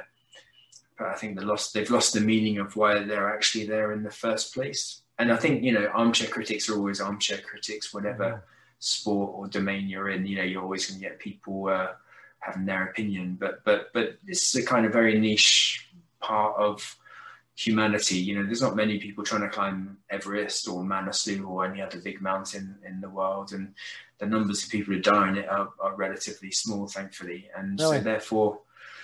You know, it affects such a small proportion of the world population who may or may not see a dead body on Everest that it, right. it is something that we don't need to sort of put too much time and effort worrying about. I don't think. Um, but yeah, for sure, it's uh, the drive is not to leave a human body there. The drive is not to die in the first place, and, and I think that's what more and more um, commercial expeditions that perhaps the, the, the, drive for getting more and more people climbing the mountain, certainly from unrestricted permits being offered by the Nepali government um, to perhaps less scrupulous measures to, to verify the, the, the candidature of a climber who's willing to pay 20, 30, 40,000 bucks to sign up onto a trip. Um, if you don't really do your, your background uh, evaluation of someone, then you, you could be having any number of people who have no real business being on the mountain. Yeah. And, uh, and so you do end up having those kind of situations where perhaps more and more deaths may become likely. But like as I was saying, I touched on it earlier. Um, I remember after our first summit in 2003, 50th anniversary year, ended up meeting Ed Hillary, um, Reinhold Messner. There were some amazing mm. people who, who, who have made the history of Everest so rich and incredible. But Messner was, um, you know, obviously Messner's in a league of his own. Uh, he's not only technically amazing, he's also uh, physiologically a supreme athlete and human being in what he's achieved. But he was really quite damning about commercial climbing on Everest, devaluing the the accomplishment. And so I was being directly referred to in that kind of statement in 2003. So I think it would be somewhat, and that kind of made me feel a bit upset because actually I had lots of things to give to the mountain. I wasn't the most experienced climber, so perhaps hadn't earned the right to climb it in 2003. I'd say differently now. Um, but but equally, uh, I had lots of things to give, and, and I climbed that mountain in, in fine style. I kind of took care of myself with the help of my Sherpa teammates, um, but they weren't carrying me up nor down. And although they did put logistics in place for me to do that mountain the first time, I've gone on to sort of pull my weight in subsequent trips. And, and there is a difference, obviously, by doing everything yourself and having no Sherpa support. But I've never got into these big debates about oxygen, no oxygen, if you use a fixed line or not fixed line. You know, as soon as you clip onto a fixed line, you're you're using the help of a, a Sherpa team. Uh, you know, so you're, you know, at what point does it become just you and the validity of what you've done? And so um, I just celebrate human achievement. Uh, I think if you're not uh, endangering other people or not deliberately endangering other people, then I think you know that you you could argue anyone has a right to be in that domain as long as they they respect the mountain. I think that's where it's going wrong in you know bigger expeditions, these commercial expeditions. There's a people are going just to tick a box. I think it it's mm-hmm. it's it's um the it's to their it's demeaning or devaluing uh, uh, the respect for the mountain, and I think that's when it comes to bite you, bite you back. You might get away with it, but I think unless you're there for the right reasons and respect the mountain and what it can take away from you, digits or your life, you know, I think uh, it, you, you, you need to really want to do it and respect the mountain, and understand what it all means to be on Everest. I think to to to, to protect what what is an incredible place, people, and uh, and at the end of the day, respect what being on an expedition is all about. It's not about Facebooking, Twittering uh, your social feed, updating your sponsors. you know that. Mm-hmm. You know, I see in the last few years of climbing on the mountain we ended up having like a, an email blackout because we just couldn't hack. Just seeing the, the younger members on the trip constantly, you know, dinner used to be everyone sitting around a table chatting, you know, these marvelous stories, cards, things that actually engaged humans with each other. Sure, yeah. And, you know, in the last few trips, it was everyone at dinner, no one talking, everyone on their phones updating their, you know, their their their, their Facebook page. It's just like I won't, say it, but just, so I realized when you look at the older guys still running expeditions who seem increasingly frustrated and you know just sucking it up, I can now understand that I've become into that kind of generation of slightly older climber who's you know been there, seen it, done it. But uh, you know, you.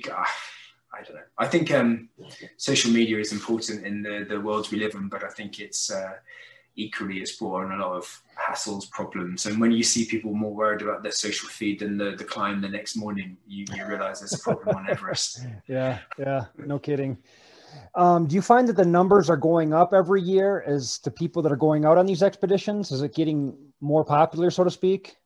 I think it, it, it, there's kind of a, a, kind of saturation point, which I think has been reached. And what, what had happened in the last maybe five, six years of commercial guiding, more and more local companies, uh, so Sherpa run companies were were uh, uh, running expeditions, and so that that was a, an intriguing dynamic between the commercial trips that you know previously established by Western companies, mainly American, Kiwi, British. You know, you suddenly have this kind of cut into their margin by companies who are locally based offering trips that people are signing on to for half the price, which have much fewer kind of overheads. If all your guides are from Nepal, you pay no permit to climb the mountain. If you've got a Western guide, uh, he or she will be paying eleven thousand five hundred for their permit. You know, okay. so that's you know you're flying them from Seattle or you're flying them from uh, Christchurch in New Zealand. That's another cost that you add into your package. Uh, you know, and so all of these things, it became quite hard price-wise for a Western uh, company to compete with the local Sherpa teams. Mm-hmm.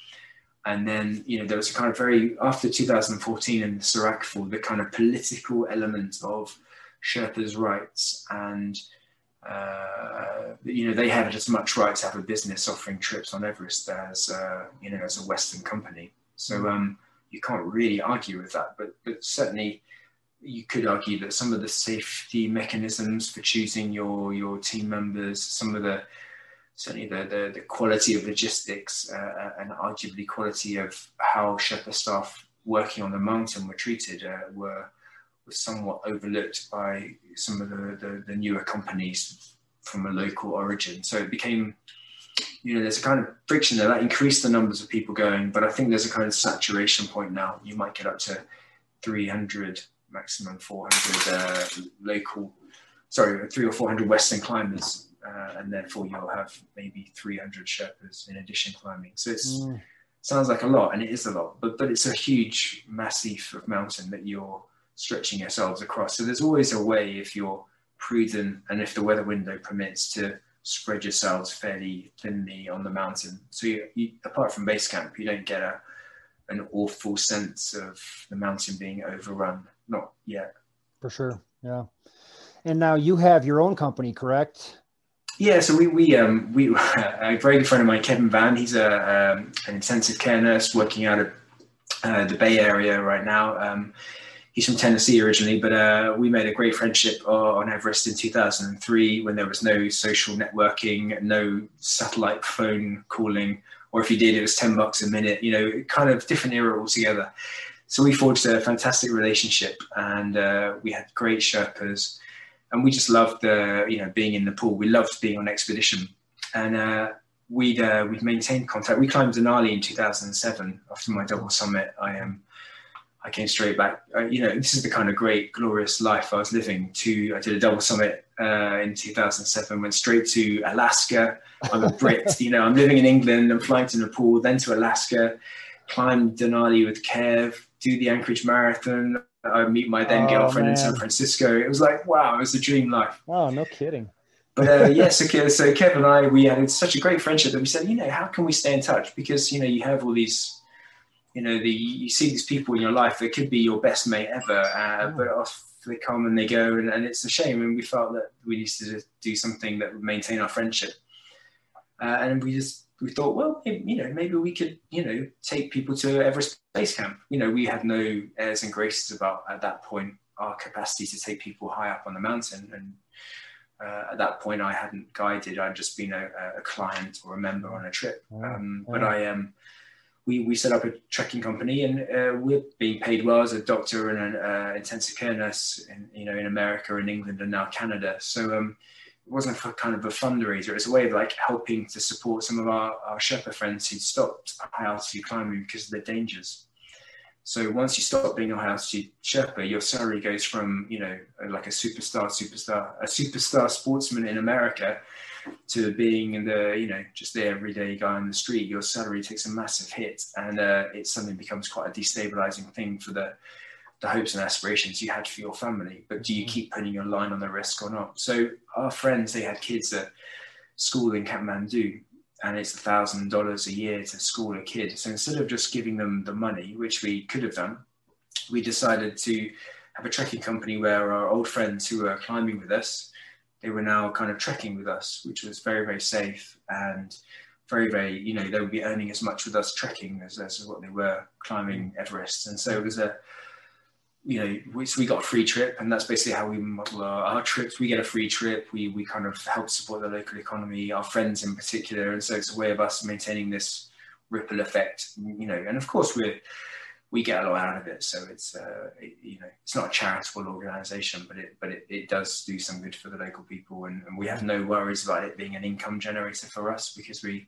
we have our jobs in in Canada and the states. So it's a kind of liberating thing but yeah, no trip this year. We had to cancel because of for sure COVID, and our website's awful, so uh, I wouldn't even recommend. It's okay, but we don't keep it at update up to date, so we're not. Um, that's the trouble, isn't it? All that glisters is not gold. I think that's what we have to remember. that's a good adage to come from this podcast. Um, our website doesn't look very good, but we offer a very good trip for most people. So yeah, we wanted it. Everest Climbers offering a trip of trekking to the mountain that we'd all climb. So everyone who who guides on our trips has climbed the mountain and has a real a real passion for the area. So, okay. Um, okay. Yeah.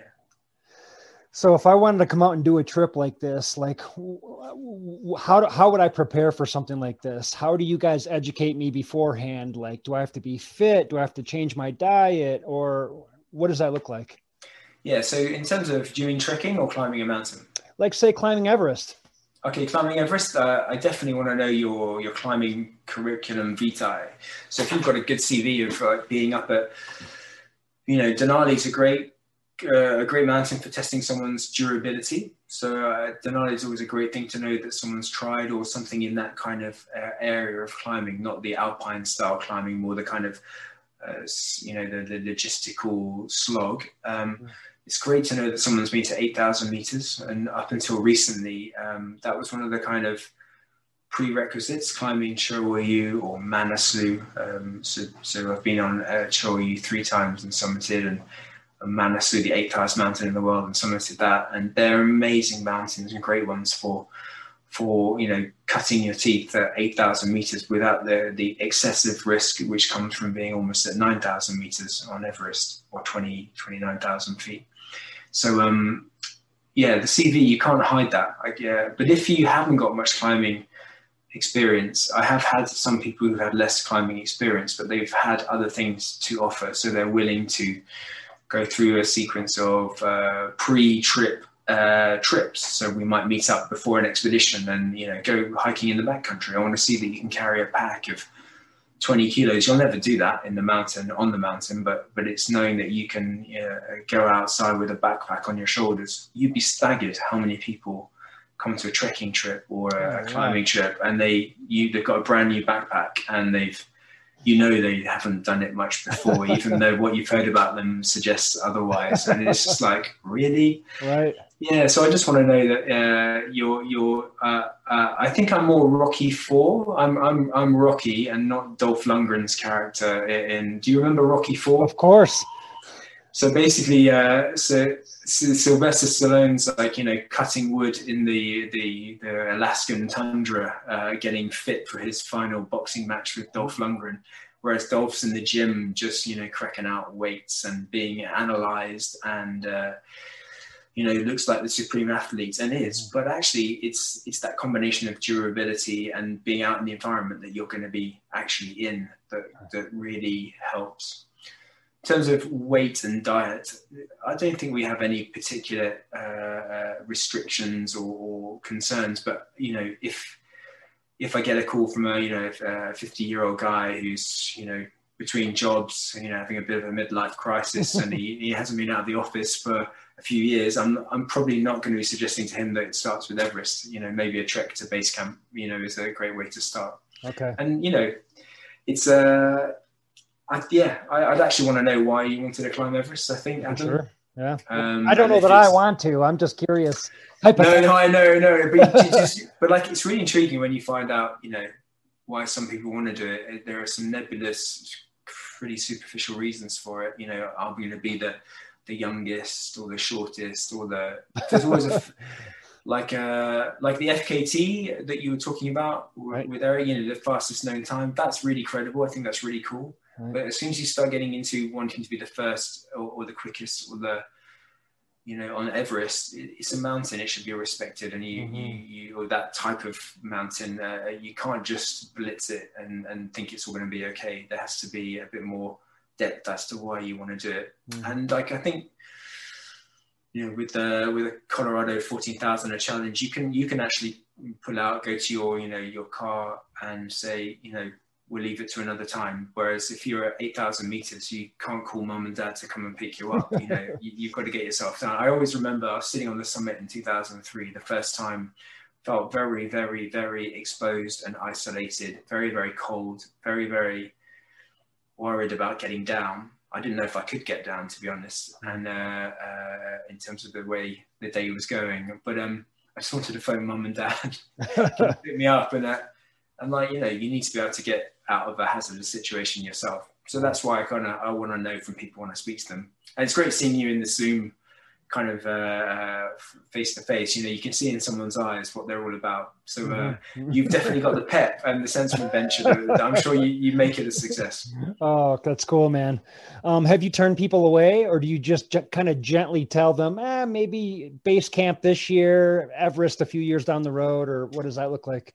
Yeah, I think the the it's, it's, managing expectations is the best way of of letting someone self. Uh, don't let someone don't don't let someone get higher on the mountain to then turn them around when you know they're going to fail. But equally, uh, uh, we've had a number of people who've been very weak on the mountain, lower down the mountain, but higher up, they've been some of the strongest. So I've come to learn that speed or apparent strength at 5,000 meters, uh, 20,000 feet, doesn't actually equate to how strong or able you will be at 28, 29,000 feet. Mm. I've had some really shocking results in the sense of I would have turned a number of different people around over the years, but but the expedition leader has said, just give them a bit more time. No. Just you know, no. you know, slow and steady often wins the race, and sure enough, it's happened.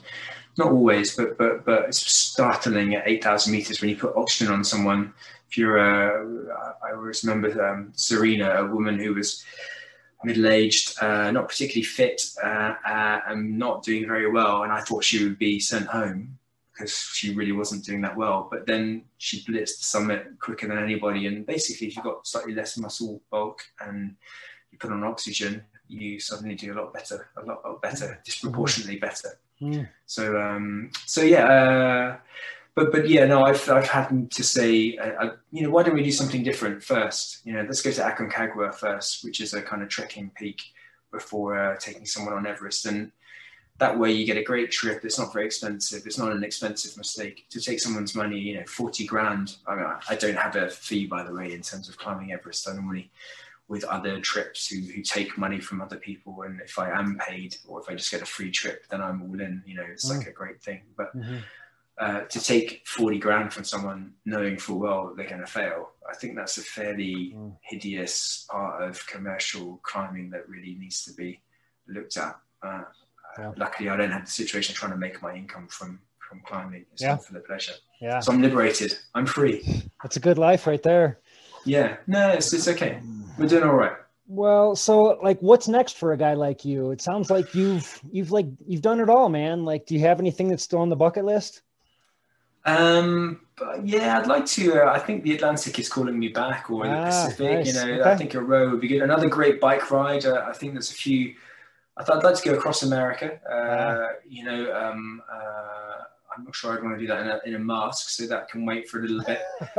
I think uh, I'm establishing a life uh, with my with Mary Christelle and our new daughter Eleanor. We uh, we're trying to do trips with uh, the kid and the, the dog. You know, so wherever Ah, we go, our, our nice. Pem, Pembra, our, our Italian Spinone comes and. Uh, Eleanor comes, but I think yeah, I think our next big trip will be a, a, a bike trip with uh, with Eleanor and uh, being towed along, and that would be a, Cool. a great thing to get those kind of uh, adventure juices flowing once again. But um, cool. yeah, once we're out in Nepal, it'll be good again, I'm for sure. Cool. And your wife's an athlete in her own right, is isn't that right? Yeah. She's done uh, the Marath- Marathon des Sables in, in Africa, right? In the Sahara Desert. Yeah, Sahara Desert. So she's done the Marathon des Sables. Uh, we did the Mongolia, the Gobi Desert, uh, Ah, uh, the four deserts uh, sequence of, of, of uh, endurance running. She she blitzed me on that. I had a really bad. Uh, um, again, uh, excuses, excuses. But my ITB was awful, and she uh, yeah she came tenth in the women, so she was like really stoked about her performance. And she's a she's uh she's she's nails. She's got she's psychologically very strong and very capable. And um you know i proposed to her at uh uh, a village uh, at 4000 meters so about 13 14000 feet in 2009 and i took advantage of hypoxia thinking you know that would like confuse her into saying yes. And she did say yes thankfully. But it turns out she's got this great capability at altitude as well. So she um Oh. she's climbed Cho Oyu, the sixth highest mountain uh, in the world. She's been on Aconcagua and climbed to the summit. Um, yeah, she's uh, she's kind of she's a consulting cardiologist as well. So she's like pretty. Niche. She gave a lot to her career, but she's also trying to you know get get her life back now. So we're in this kind of flux of trying to work out where it's all heading. But Yeah. um, Yeah. yeah, no, I'm privileged to be married to her. She's a she's a good lass. Oh, that's cool. Sounds like you're in a good place. Yeah, thank Um, you. But uh, rowing the Atlantic does still pique your interest, though, huh? Yeah, still said maybe we could start by sailing, um, but I'm, I'm not sure a husband and wife has much business of rowing a boat across the Atlantic not. uh, if they want to maintain their relationship. so yeah, no, I might need uh, some volunteers to to write in and uh, be my uh, uh, my my my second person. But um, yeah, no, I think uh, the wanderlust is really rising. I think uh, just anything right now uh, would be great to travel and to see parts of the world. But I'm engaging with bits of Quebec that I, you know, haven't seen before, and you realise that that uh, there's always something nice or great to do, even on your own doorstep. You just have to dig a bit deeper sometimes. And um, I always felt that I looked on with envy of my friends who live in Colorado, just outside the Vail, and. Uh, it's like, geez, I'd love to live here. And, and but actually, where I live is pretty nice too. So, uh, you know, I think you have to look on the, the positive side of things. Uh, you look at what you have, not what you don't have. And, Yeah. You know, I think that helps you get through times like this. You got it. Yeah.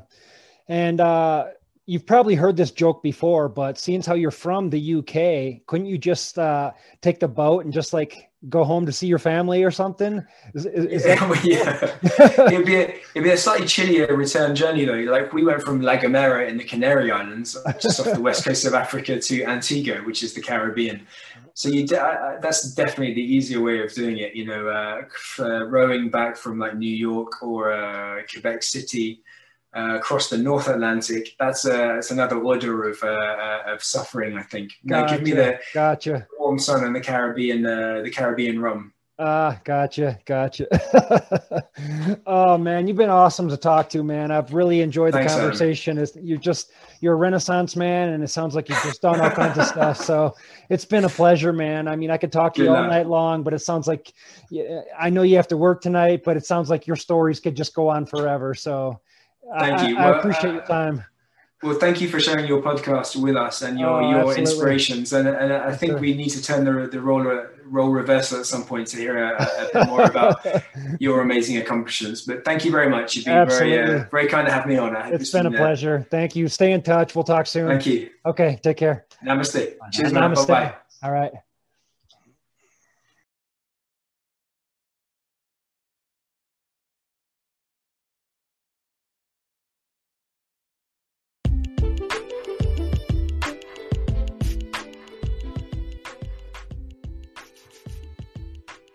What did you guys think? Rob has pretty much done it all. Chatting with him just really fired me up and Made me want to get outside and go run up and down a whole bunch of mountains. If you guys need anything to help you do big things, give me a shout at big-things-crewing.com. If you need a crew or pacers for your ultra or supported adventure, we can help. Or if you need a coach, training plan, vitamins, or supplements, I got you. This is an exclusive deal for Do Big Things listeners. I have ties to one of the biggest health supplement companies in the world. These supplements are super high quality and I can get you everything protein, BCAAs, pre workout, post workout, rhodiola supplements, CBD, high quality energy drinks. You name it, you guys. I'm bringing you the best stuff around to help you guys stay healthy and to bring out the best version of yourselves. Big Things Crewing is here for you, and we want to help. Life is short. Do big things, baby.